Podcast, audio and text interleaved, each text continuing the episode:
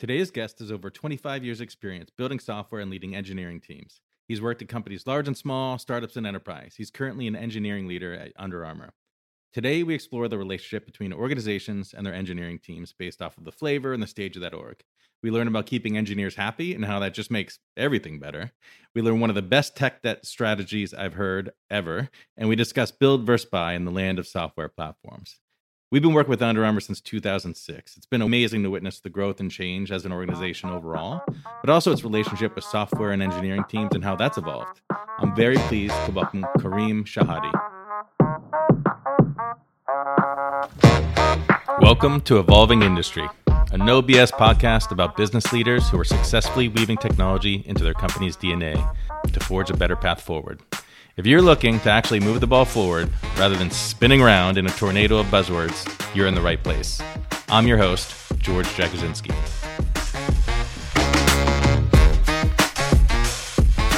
Karim, thanks so much for being here. Thanks for having me. You've had the pleasure of being at some very different types of organizations. And even at the organizations that you've been at, they've had quite a bit of evolution. And so, one of the topics I wanted to explore with you are what were the different kind of flavors of organizations you stepped into? And let's maybe start with some of the differences and, and pull the thread from there. Yeah that sounds good. I yeah i mean the, the differences in the organizations i you know i really i went from a large organization i mean i've had several uh, jobs before my my current one but the even within my current job at under armour i think one of the things that has been interesting is the evolution of the digital organization within the company but I've also worked at startups and their approach to how to push productivity, how to focus on quality, how to organize projects, all of that is very, very different. So it's been really interesting to me to go from one to the other and sort of like see the advantages, disadvantages of each. So let's talk about what is it like when you go from a from an extremely engineering leading organization into one that's maybe hardcore, you know, project management leading. What, what's that like? Yeah, I think one of the interesting things is that when you start thinking about organizations and the people in those organizations, not in terms of their positions, but in terms of the roles they fill, I think you start to see some patterns emerge. So, so one of the things that was interesting when I was at a startup, we had this notion of no product project management. I mean, there there were literally no project managers. And that's very different from the company I'm at now, um, which has a lot of project managers, and they're very focused on on that sort of cross team organization. But what happened at the startup was it's not that project management went away um, as a need, it just sort of fell to other people. And so cross team communication, organization, messaging, sort of like retrospective type things, all of that fell to the engineering manager and product manager. And because it wasn't super well defined as to what that role encompassed, sometimes you, you had a variety of success, right? So if it happened to be an engineering manager or a product manager who understood the value of that, they spent time on it and focused on it. And those who didn't, didn't. And so you had poor communication. And so the same can happen even when you do have a project manager if they don't, if they're not great at what they do. Um, but at least in that circumstance, it's a very well defined role. And I think that's what having a position gives you is uh, you're forced to think of that role, whereas it can disappear if you don't have it interesting. You know, people are people regardless of their role, right? And you're going to have, and then there's the culture, and maybe you have a culture where where people are more inclined to call the ball while it's in the air and catch it, and just you grab whatever they're going to grab, regardless of the role. And and sometimes even if they explicitly have that title, they might not really live up to it. You know, I'm curious if if you've seen any frameworks or common language around that. I mean, like I'm always a fan of RACIs. I, I find that people find that that's a little old school, but you know, whatever you call it, I feel like if you just throw down a laundry list of here's all the stuff that needs to get done. I don't care what the heck we call it. You know, someone's got to grab each one of these. Have you have you found any frameworks or anything that work for you? So I'm not super knowledgeable about the other options like uh, other than RACI, but RACI is what we have used at Under Armour uh, pretty extensively.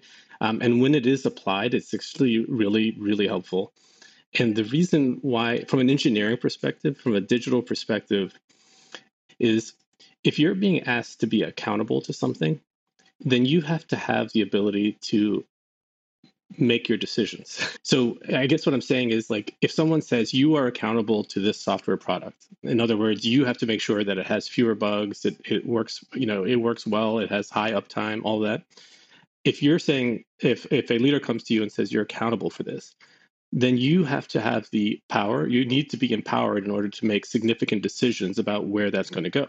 So, for example, a very specific example is like if you're being asked to say like okay for this web application um, we need to keep the number of regressions down to you know like some small percentage some five let's say we're actually measuring that and it's down to like 5% or whatever well then you then you as a leader and who's accountable if you know that you're accountable then you can say okay well if you want that the two things have to happen. One we have to slow down. We have to reduce the amount of new features that are going into this and or we have to automate significantly the, the testing right?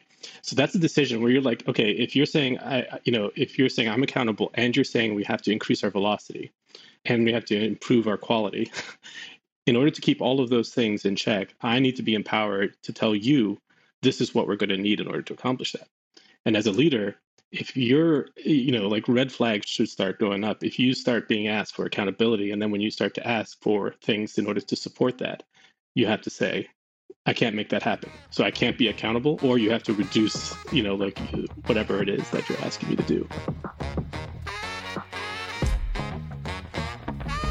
evolving industries brought to you by Intevity.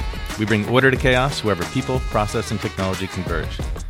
Our culture drives our solutions, and we are solution obsessed. We see every challenge as an opportunity, every partner as a collaborator, and every project as a chance to share our values and commitment to excellence. Give us a shout. We'd love to hear your challenges and turn them into opportunities. Find out more at intevity.com. Now, back to the show. And that's that's what the RACI can help with. It, it can help make sure that like, all right, well, if you're informed you obviously have the best intentions and you want to make sure that this project and and you're or you're you know you're uh, you know you're advising on on on this like yes you're an advisor and ultimately you're not accountable to the success. You want it to be as successful as possible but like it's not that like you know that career type of like lock in you're just like i'm i'm going to help you. And that's really good to know when you're setting up any kind of project or any kind of long-term project even if it's even if it's a product that you're going to support you know in perpetuity it's amazing. You can never just get away from clear expectations, accountability, and empowerment. You know, it's pretty basic stuff, but I, I feel we get we get kind of spun around titles, and not just the titles themselves, but maybe the baggage that different people have and the overloaded phrases and all that. I mean, I'm half tempted sometimes when we do kickoffs just to blank canvas everything, just get rid of all of those like words and the labels, and just write down the stuff that needs to get done on I don't know. I was actually thinking this idea lately for a workshop for kickoffs is just literally write it down on on balls and just start throwing them out into the room. Yeah. You know, like who's yeah. gonna who's gonna catch this one, right? Because someone will be like, "All right, you're the project manager. Okay, what does that mean? You manage the project. Okay, yeah, but what does that actually mean in in real life? You know, I'm, I'm curious, what have you seen? Because none of these models are, are inherently good or bad, right? Like, because I've even seen, sometimes you see an organization that's hard, where the, the user experience team are the, the gods of the team. There's others where the program and project managers are. And there's other times where the engineers are. How do you figure out for your team, you know, on the stage at which your team is at, what the right model is for you? Yeah. And I think what makes it even more complicated is that it's a moving target. So as the team, as attrition happens and as people come in and replace, like their focus no longer is the same and you suddenly find yourself in a different situation. So I think the first thing I would say is like, you need to have a you need to set yourself up and your team set up so that you're constantly re-reviewing where you sit in the organization to uh, better understand how to apply your thoughts on it I was just actually listening to a, a, podcast about Kaizen, which I had never really heard about. But anyway, the idea is that you sort of meet periodically, and, and it's it's a way of applying good work to you know to perpetual improvement. And I think that really applies here because when you are trying to figure out whether or not to you know like where you fall in the organization like right now when i was at the startup i was at mapbox and that startup is it was an it was an amazing engineering organization like they had I don't know, 250 engineers. It was a 450 person company at the time, and just brilliant people. Um, and it was very engineering driven.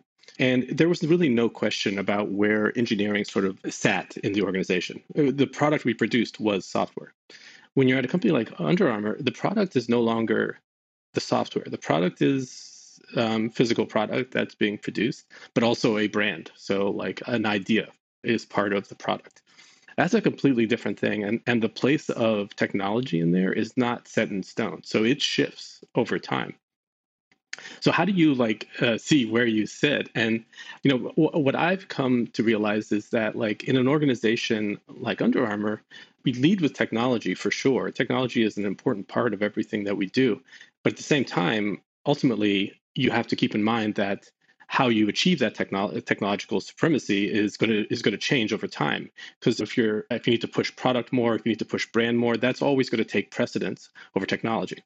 Now you might use technology in order to achieve that and and that's like where opinions sort of like come and go. So some people might have the opinion that in order to improve our brand we want to improve the applications that we use in order to buy the product. Like th- that's where they want to focus. And and with with those people come investment. So they're like, okay, let's invest here more into in the technology group.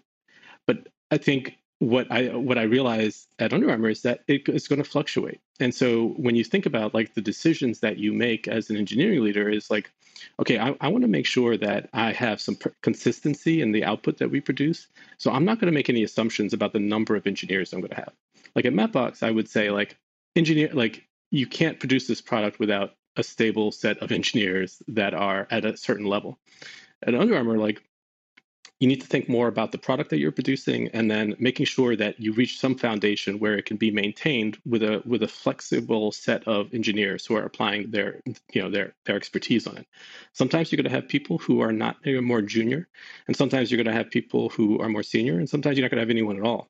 So can it stand the test of time in that in that sort of fluctuating marketplace so when I think about Under Armour, like I really I set myself up for making decisions based on that.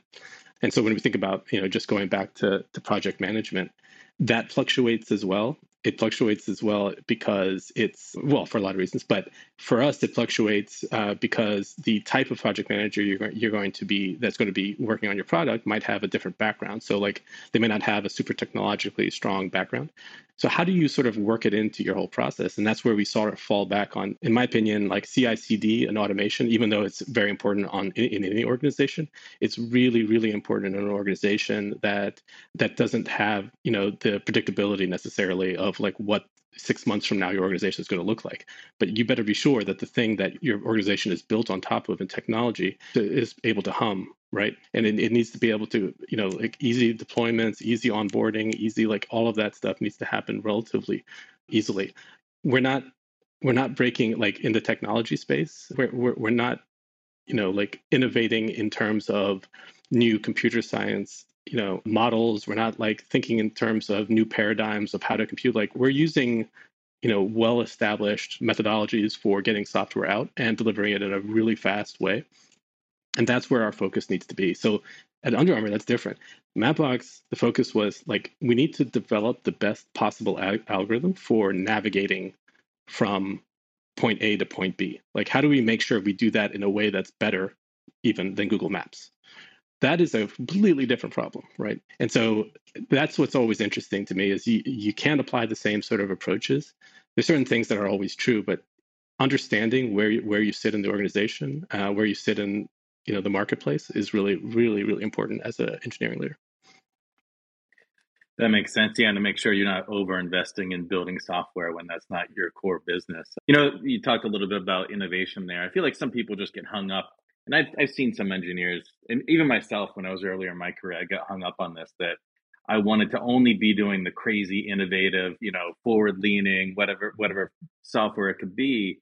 But then I found that I could get just as excited about because when you're doing something new at an organization or new within an industry, you know, it might not be innovative, you know, as a whole out there, but the fact that it is innovative for that industry and that client that gets exciting to me uh, just as much. And I've I found engineering teams if you can connect them enough with the brand and the mission. I don't know if you've seen it as well, but you know did they get just excited about it? Do you see that? Absolutely. I, I, I went through the same sort of path that you did. Like I I felt the same way. I felt like I needed to do, I needed to work at Google. I, you know, like now, like there's ChatGPT, like they're they're breaking ground on areas that were uh, previously unbroken. And but there's lots of like little niches um, where there's a lot of interest. Like right now at Under Armour, we recently released a completely redone website that goes uh, significantly faster, like five or six times faster.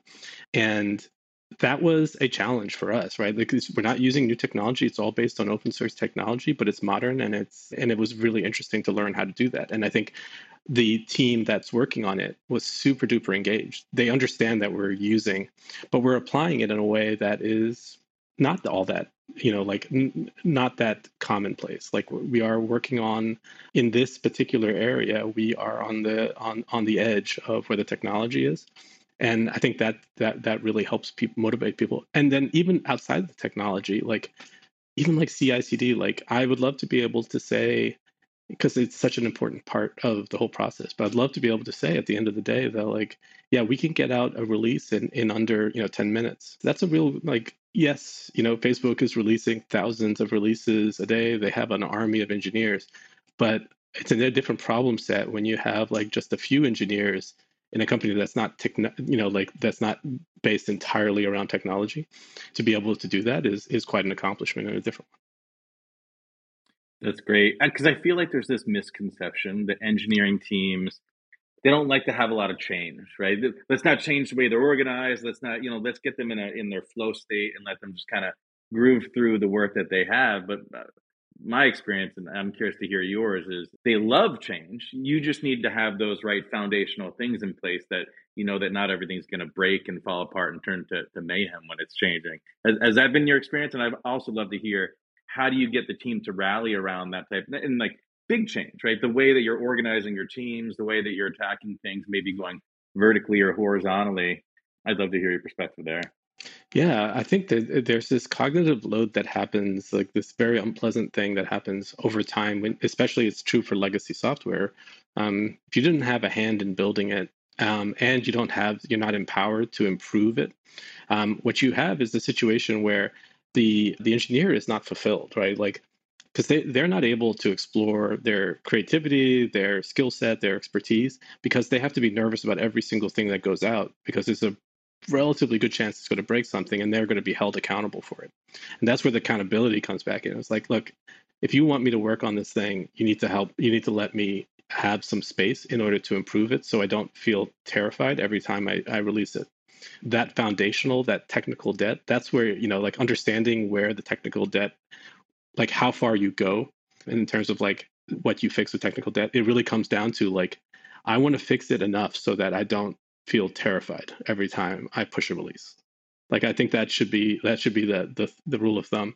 And and if you don't have that, then you you sort of like uh, you need to revisit. You need to take 20, 30% of whatever resources you have and just say like they're focused on making sure that we have a stable environment and then the engineers i mean that unlocks it's not just their happiness because i'm very much about the happiness of the engineer because i think that unlocks a bunch of other things. The engineers are happy they're more creative they're more productive they're it just create a, it creates an amazing culture. And and how do you get happiness? It, i mean obviously everyone's a little different but ultimately it's about feeling you know valued and impactful. If they can't get anything out or it's it's such a struggle to get anything out then they're not going to be happy, you know, and they're and they're not and they're not going to be impactful, not going to be productive, uh, productive. And so, like, what you need to fix that quickly. If that continues, you you'll never get anywhere. You'll you'll reach some plateau, and and you'll just never. It'll go down every once in a while, but you'll never you'll never soar. So it's really really important. Yeah, people just start checking out at that point. I am going to steal that from you though. Like the the tech debt strategy because everyone's trying to figure out how are we going to attack this te- attack the technical debt. It's like, well, we're going to remove the horror and the and the fear from the organization as we attack this. I love that. I was just going to say it comes down to predictability. So like people want predictability. They want to be able to say the next thing I'm going to do is going to happen in two weeks. Um, if you can't give that, then what uh, you know engineers are being asked all the time: when are you going to get done? When are you going to get done? They're like terrified because they're like, well, uh, I mean, if if everything goes fine, you know, two weeks, but in their head they're thinking like, I'm pretty sure nothing's going to go well here, and so I'm just going to bump it up another two weeks because who knows. And so what that's what you get is from the business perspective, like trust your engineers. Like if they're nervous about releasing it, it's because they have good reason to be. And so they're either going to tell you, like if you're going to force me to give you a number here, I will. I'm going to have to give you like a month or two months because I know that there's instability here. That's that's where it starts impacting the business, and that's where they need to start thinking about, hey, like listen to your engineers about this for a little bit. That's how you end up with like a two year backlog that doesn't really get chipped away at any given point. Yeah, in, in uh, pulling the thread on the the developer and the engineer happiness. Early in my career, we are just building a lot of stuff bespoke because the platforms weren't really where they are today. And now we're at a point that there's there's the platforms aren't only quote unquote mature, but there's just a lot of there's a lot of pressure from executives. There's a lot of pressure from sales teams, you know, and there's you know I think sometimes platforms are. I love them in the right place. I find that sometimes they're used incorrectly, and engineering teams can get you know disenfranchised in those those environments. But i'm curious from you know the various places that, that you've been how do you navigate that you know build versus buy? And how do you keep your engineering teams happy within that ecosystem of platforms that are all around you? Well i think the key is obviously you have to make the right decisions about the products you buy. But then once you once you buy them you need to use them as they were intended to be used. So the, the, there there's a lot of some companies they will buy a product and then they'll be like well now you need to customize it you know like um, so they'll work with these companies and they'll say well we need this one feature. And they're like depending on the size of the company if it's either either a huge one they'll say no this is how you can figure it out yourself. Or if it's a small one and this is worse they'll make changes to the product because they're scrappy and they need they need revenue. That is like that's the worst possible thing even though it sounds like it sounds good because now you've now they've created a very customized thing for you that they're not going to be able to support. And you're going to get mad they're going to get mad and then no, nothing good will come of it. So i think the key is to make sure that when you make the decision about the product to buy first of all is that it has the features that you want as is. So like if they're saying things like well we're planning on that in six months like absolutely not. Like no guarantee of that happening whatsoever. And so you know like that needs to either make it off the list of, of requirements or um, you know that that company that product makes it off the list entirely. Um, but then the other thing is like once you do get it i think there's this thing that i think people realize that like just because you got something off the shelf i mean sap is a great example right? Like it is an off the shelf product that requires an enormous amount of customization. Like it's it's really just a like a, a, platform. Salesforce, Commerce Cloud, another example. Like if you are a brand and you need to customize your experience for the user because you are a brand and it's all about customization, think about that. Like yes, it's providing that value, but remember that you have to do a lot of work on top of it. So just work that into your in, into into your plans. You know, like and I, I think it's just it's really just a matter of making sure that people understand that buying a product doesn't mean like set it and forget it. It almost never means that especially for larger companies that like to customize. Now if you get if you go and like get a shopify account you know and, and you just set up a you know it's great for that sort of thing. Like you, you can just set it up in no time. They have templates and you just use you're in you're in their zone. Like everything you're doing is just part of the platform and that's that's fantastic but you just have to keep that in mind. The the one thing that i often say about build versus buy is build the things that are unique to your organization that that you need to differentiate yourself with and the front end of the website for example or your applications those are those are the areas where like a brand needs to show off like that's the clothes right? Or like it's the body of the car. Like the the the engine like do your best you know like you know like find the product that can support the uh, all the functionality that you need in order to you know complete the journey for the user. But it, you're not going to you're not to be breaking any new ground when it comes you're not going to be like an amazon it's just like actually i'm just going to completely redo the way we you know we, we do cloud infrastructure. Like that that's never going to happen. Uh, and therefore just use the functionality that's available to you. So that's number one. And then the other big one is like I, I have uh, over the last two years, I have become a big proponent of the model where you have open source software that is supported by a company. So like they are operating in a way where they are using open source software that is available to you if you want and has a community around it, but they are providing a ton of support. So they're they're they're providing potentially infrastructure. I, I used Vercel a lot because they they're an amazing company that provides a lot of expertise around a few products like Next.js.